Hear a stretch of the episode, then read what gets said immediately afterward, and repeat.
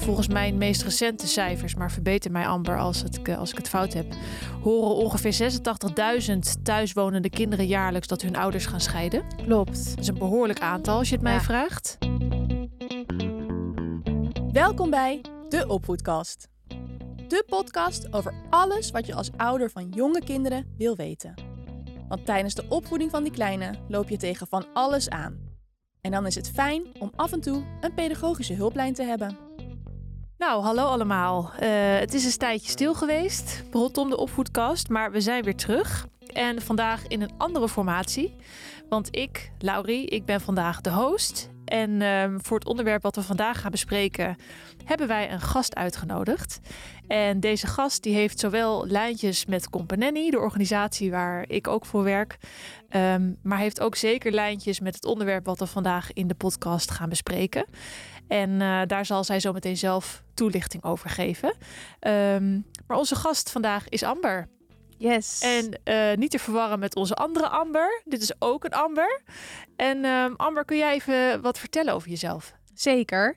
Ja, ik ben dus Amber. Ehm, ik ben eh, afgestudeerd pedagoog. Sinds kort ook afgestudeerd social media expert. Geweldig. Ehm, en ik heb inderdaad een lijntje met Company. Ik heb eh, namelijk vier jaar bij Company gewerkt. Ook als pedagogisch medewerker gewe- gewerkt en eh, later als pedagogisch coach ook. Uiteindelijk heb ik een eh, hele andere, heb ik eigenlijk een carrière switch gedaan.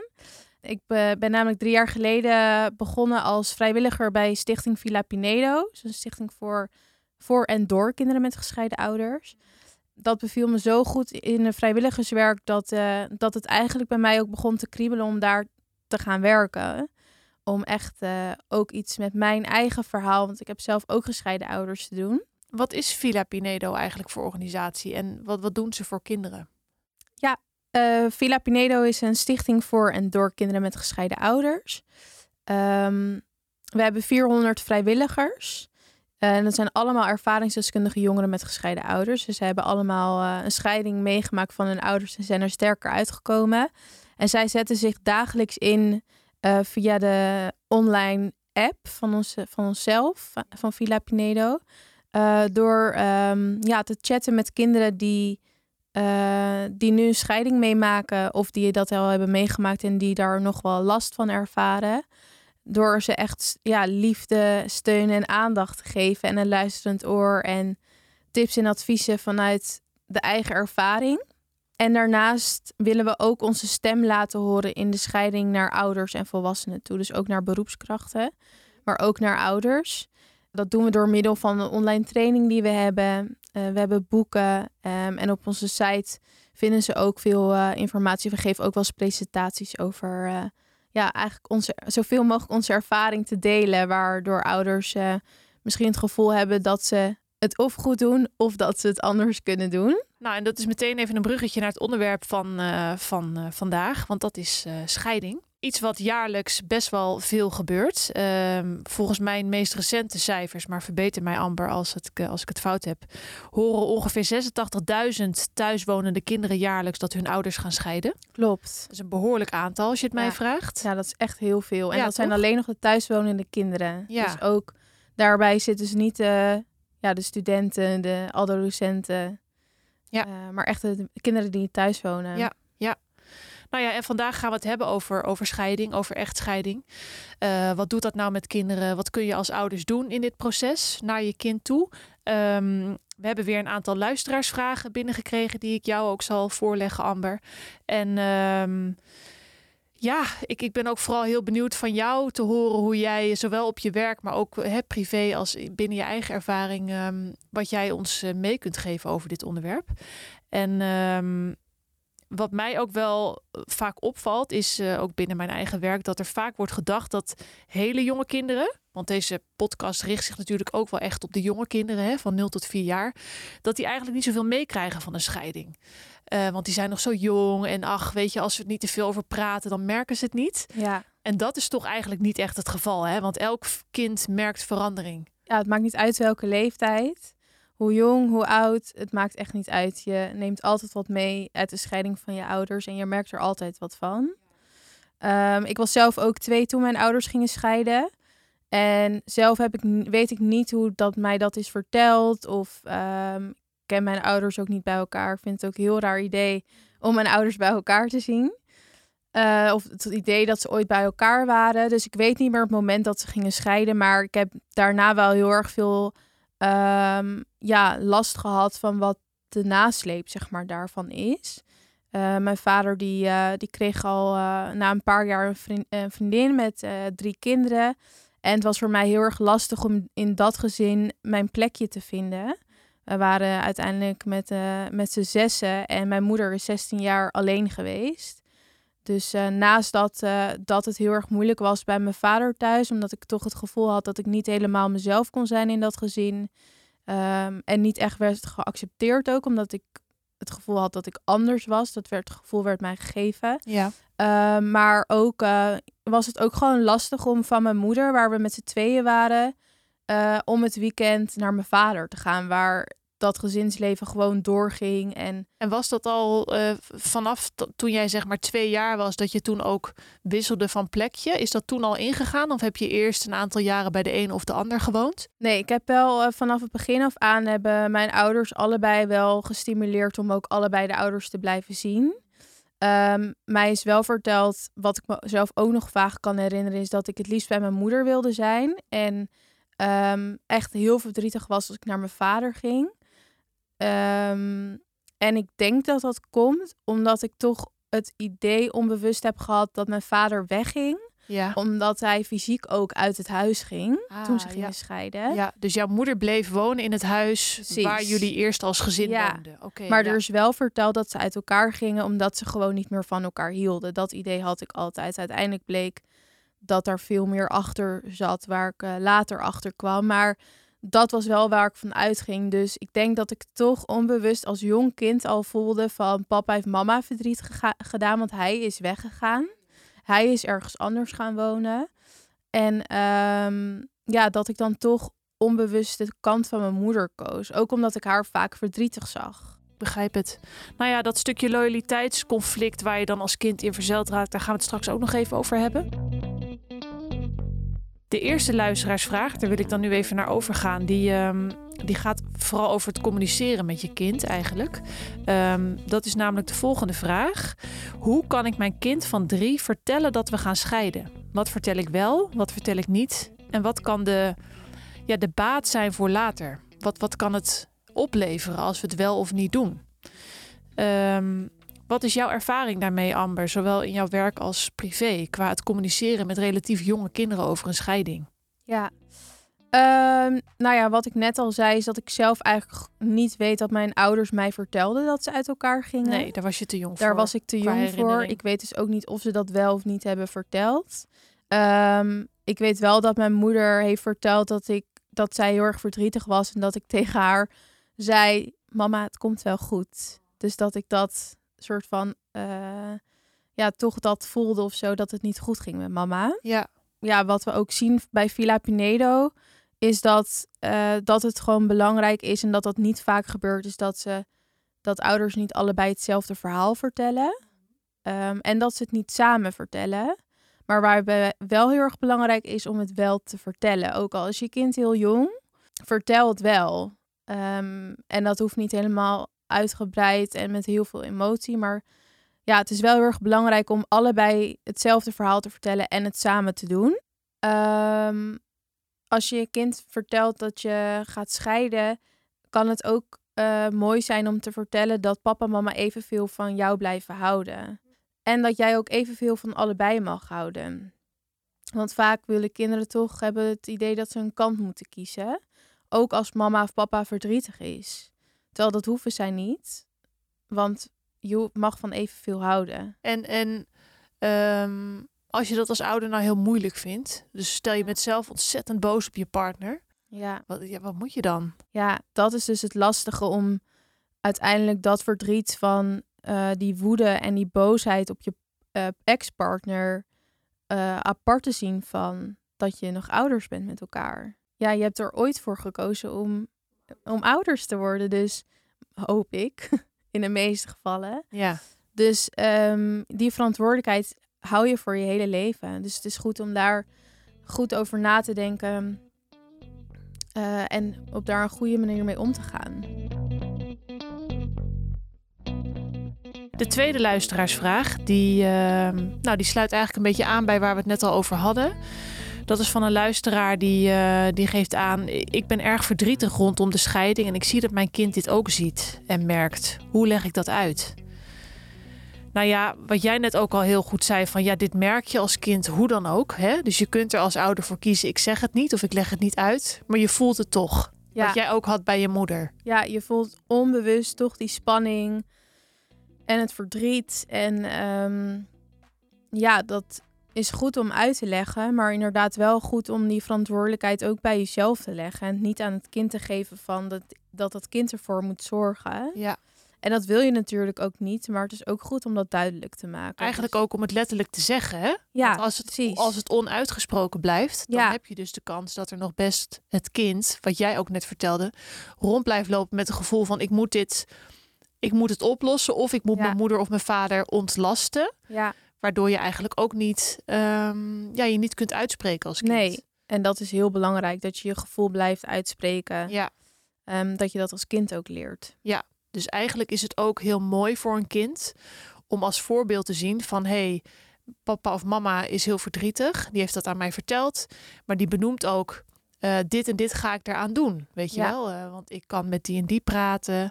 Of ehm, nou, ik, vanavond ga ik sporten. Dat helpt me ook altijd als ik verdrietig voel. Ik zeg maar wat.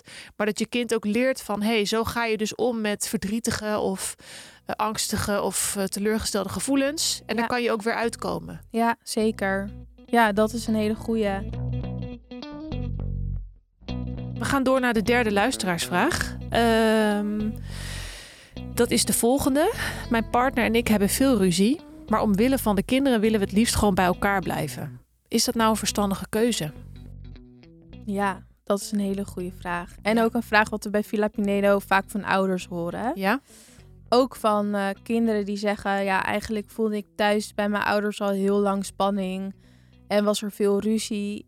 En hebben ze na heel wat jaren eindelijk de knoop doorgehakt... dat ze uit elkaar gaan. Hadden, we dat, hadden ze dat maar eerder gedaan.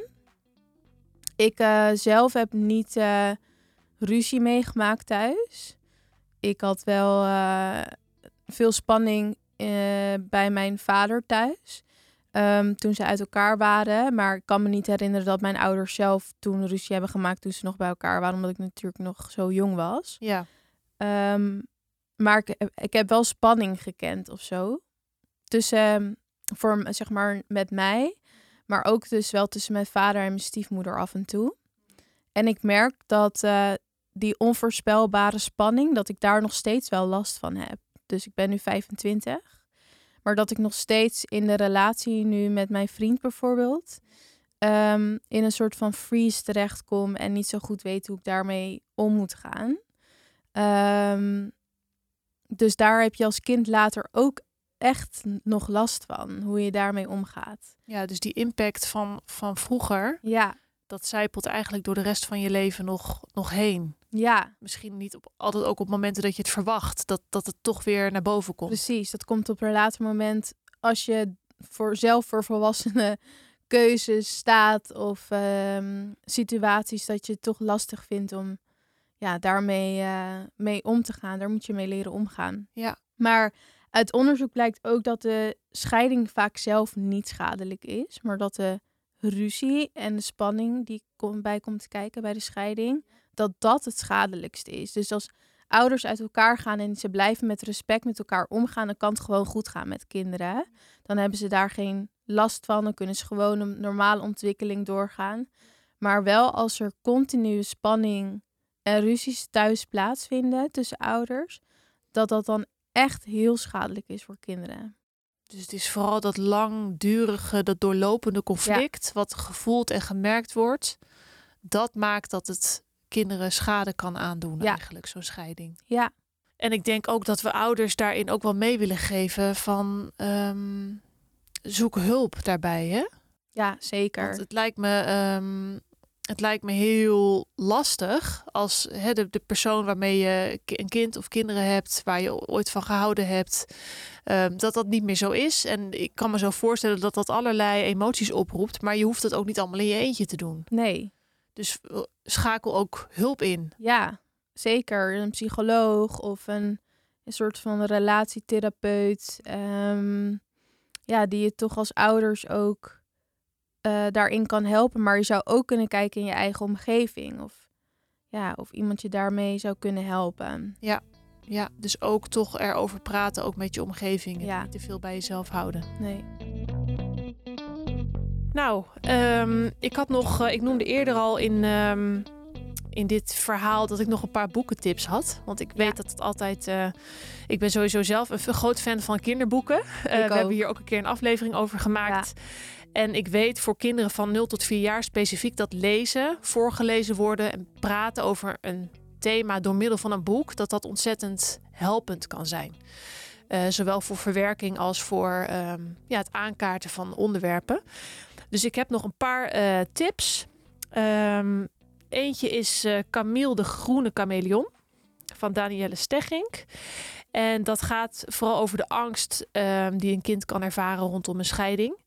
En ook heel erg over dat de schuld van een scheiding nooit bij het kind ligt. En ehm, nou ja, dat, dat je er als ouder echt voor kunt zorgen. Dat je er een grote rol in hebt. Dat jouw kind niet hoeft te worstelen met schuldgevoelens of met angsten of twijfels. Ehm, daar dit een heel mooi boek voor. Ehm, een tweede boek is eh Dag Papa tot volgende week van Brigitte Weninger. En dat gaat over een kindje dat eigenlijk steeds heel veel verdriet heeft wanneer hij weer afscheid moet nemen van zijn vader. Want die gaat daar dan eh, heen en dan moet hij weer weg. En het boekje gaat heel erg over eh, door middel van een teddybeer hoe je kunt leren om om te gaan met dat, dat afscheid nemen. Dat een afscheid nemen niet voor altijd is. En ehm, dat als je uit elkaar bent, dat je dan nog steeds elkaar kunt voelen en van elkaar kunt houden. Eh, ik denk ook een heel mooi thema waar, waar veel kinderen, wat veel kinderen ook voelen en herkennen. En Ja, tot ik wil slot, daar oh ja, op aanvullen. Dat, mooi dat je zegt ook dat die teddybeer in dat boekje ook eh, een leidraad is. Want ik denk dat het voor kinderen in die overgangen dat je van papa naar mama gaat, eh, heel fijn is om bijvoorbeeld een vast knuffeltje mee te nemen. Waar je gehecht aan bent. Mhm. Wat zelf nog met je meegaat of zo, weet je wel? een stukje Een veiligheid. stukje veiligheid. Ja. ja. Vind ik een goede tip. Ja, dus dat is misschien ook wel een goede tip voor jonge kinderen. Ja, dus iets, iets vast wat je altijd weer meeneemt van het ene Precies. huis naar het ander. Ja, Ja, vind ik een goeie. Eh, en een laatste heel mooi boek van Eva Eland. Dat is Als verdriet op bezoek komt. En dat gaat niet specifiek over scheiding, maar wel over eh, omgang met emoties. Dus wat als je als kind voelt dat je in één keer heel verdrietig wordt. Bijvoorbeeld ten aanzien van de scheiding. Hoe ga je er nou mee om? Het is een boek wat gewoon heel mooi het thema emoties ehm, aankaart. Ja, en jij hebt volgens mij ook nog een goede tip voor, voor ouders. Een boek vanuit. Villa Pinedo. Ja, onze, de oprichter van Villa Pinedo, Marcia Pinedo, die heeft een eh, boek geschreven. Dat heet Aan alle gescheiden ouders. En dat is een boek ehm, echt gericht op eh, gescheiden ouders. Ze hebben ook een online training van, die in sommige gemeenten gratis te volgen is. Ehm, en ehm, ja, dat boek geeft eigenlijk vanuit het kindperspectief eh, tips over eh, hoe je met de scheiding omgaat. En in verschillende fases van de scheiding. Ehm, en in die online training zie je dus ook filmpjes van kinderen met gescheiden ouders die hun ervaring vertellen. Dus ehm, ik denk echt een hele interessante om, eh, om te lezen en het, de online training te volgen. Ja. En voor kinderen hebben wij ook een boek geschreven vorig jaar. Dat heet Je hoeft het niet alleen te doen. Voor En wat oudere kinderen. hè? Voor wat oudere kinderen in de leeftijd van 10 tot en met 16. Ja. En eh, dit is een boek vol herkenbare situaties en tips en ervaringen. eh, maar ook creatieve, leuke opdrachtjes. En we hebben eh, nog iets tofs. Eh, vorig jaar hebben we een samenwerking gedaan met Elma van Vliet. Ja, Zij maakt verschillende boekjes, invulboekjes en kaarten. Ja. En we hebben een eh, kaartenspel ontwikkeld met haar. Dat heet Vraag maar het vragenspel om met je kind te doen als je gaat scheiden. wat leuk. Je hebt het ook meegenomen. Ja, ik heb het meegenomen. Ja, ja.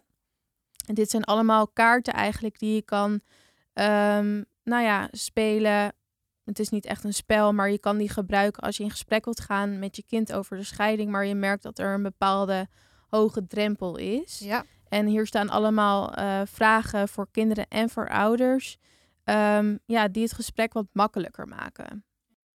Amber, ik wil je ontzettend bedanken voor ja, je jij ook bedankt. Aanwezigheid, superleuk. voor je, je openheid en je kwetsbaarheid ook. En ehm, ik denk dat we een heel, nou ja, pijnlijk onderwerp, maar een heel belangrijk onderwerp hebben besproken. Ja, En ik hoop dat, eh, ja, dat onze luisteraars die wellicht zelf in zo'n situatie zitten of misschien iemand kennen die in zo'n situatie zit, ehm, ja, dat, dat die hier wat aan hebben en er wat, wat adviezen uit kunnen halen. ja, dat hoop ik ook echt. Mocht je nou zelf eh, een vraag hebben over een opvoedkundig thema of een ander interessant onderwerp waar je graag wat meer over zou willen horen, mail dan naar podcast.companelli.nl en dan nemen wij je vraag in behandeling. Dankjewel en tot de volgende keer.